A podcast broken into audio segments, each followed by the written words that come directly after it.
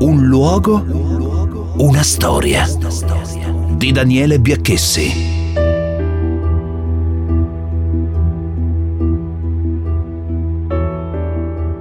Quello che realizziamo oggi è un luogo, una storia, un viaggio virtuale nel dietro le quinte del teatro d'opera più celebre al mondo, La Scala di Milano.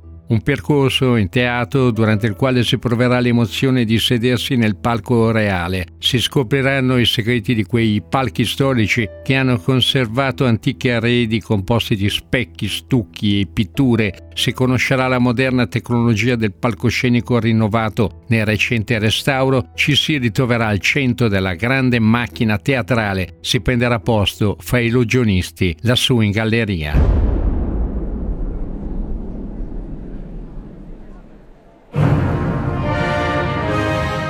Il teatro alla Scala è nato da un incendio. Fino al 26 febbraio del 1776 il teatro dei milanesi era il Reggio Ducale, che si trovava più o meno dove oggi è Palazzo Reale. Quando fu distrutto, l'imperatrice Maria Teresa d'Austria decise di farne edificare uno nuovo sull'area della chiesa trecentesca di Santa Maria della Scala, così chiamata in onore della regina della Scala, moglie di Bernabò Visconti. Nel 1778 l'architetto Giuseppe Piermarini portò a termine il teatro, che fu inaugurato il 3 agosto di quell'anno con un'opera di Antonio Salieri, L'Europa riconosciuta.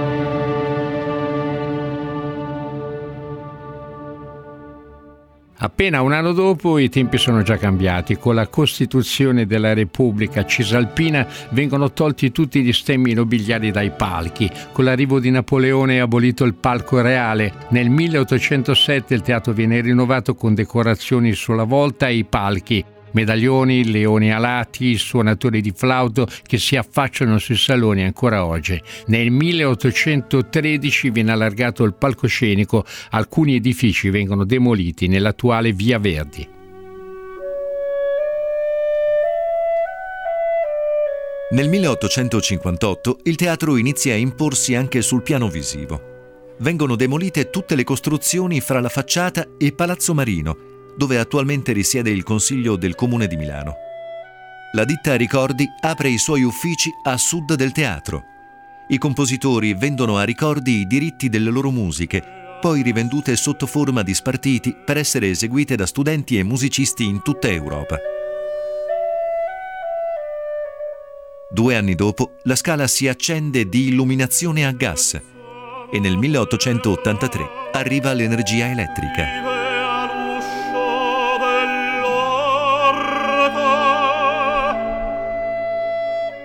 Il Teatro alla Scala da istituzione austriaca, che pure aveva battezzato fra gli altri l'esordio di Giuseppe Verdi nel 1839 con l'opera Oberto Conte di San Bonifacio, diventa un'istituzione culturale italiana. 9 agosto del 1859 davanti a Re Vittorio Emanuele II va in scena Lucia di Lammermoor di Donizetti.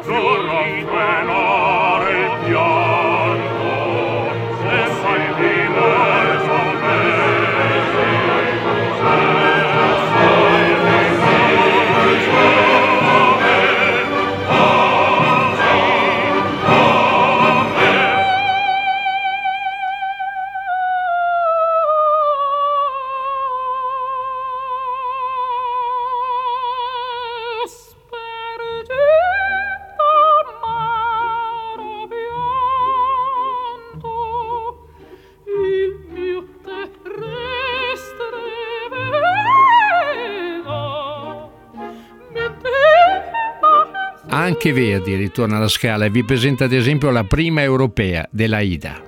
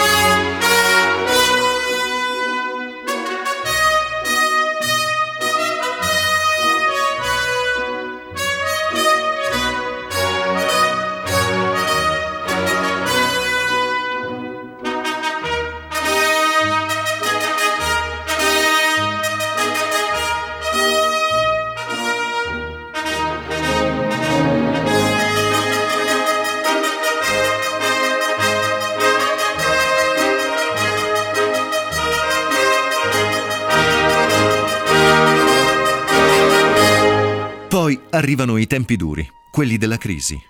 Nel 1897 la Scala viene chiusa dal comune di Milano su pressione dei socialisti a causa della forte crisi sociale.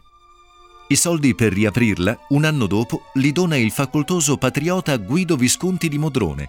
La direzione artistica viene affidata ad Arturo Toscanini. Il 21 aprile 1889 fa il suo esordio Giacomo Puccini con Edgar, Due anni dopo, sui palchi più alti si ricava la struttura del loggione, l'ambiente popolare da cui ancora oggi si decretano i successi o gli insuccessi delle prime e dei debuttanti. Finita la prima guerra mondiale, i palchettisti rinunciano ai diritti di proprietà e nasce un ente autonomo di gestione. Lo aiuta una sottoscrizione di cittadini lanciata dal Corriere della Sera. Sfilano i migliori cantanti dell'epoca, da Magda Oliviero a Giacomo Lauri Volpi a Beniamino Gigli.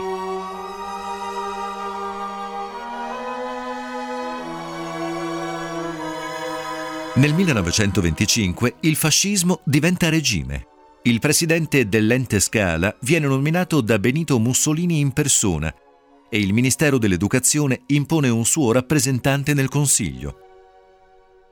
Arturo Toscanini lascia la direzione e se ne va a New York.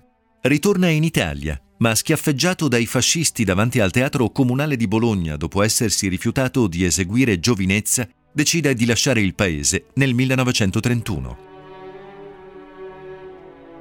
Il fascismo regala alla Scala il primo palco a Ponte Mobile, ma la guerra la ferisce duramente. Il 16 agosto del 1943 un bombardamento colpisce Milano.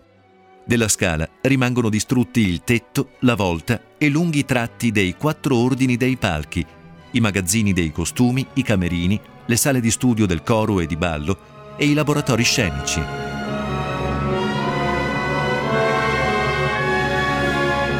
Dal 1945 al 1946 giunge la ricostruzione e ritorno a grande richiesta di Toscanini con un'opera inaugurale, la Gazzalada, l'11 maggio del 1946 e lo spettacolo sì 5.000 persone all'interno del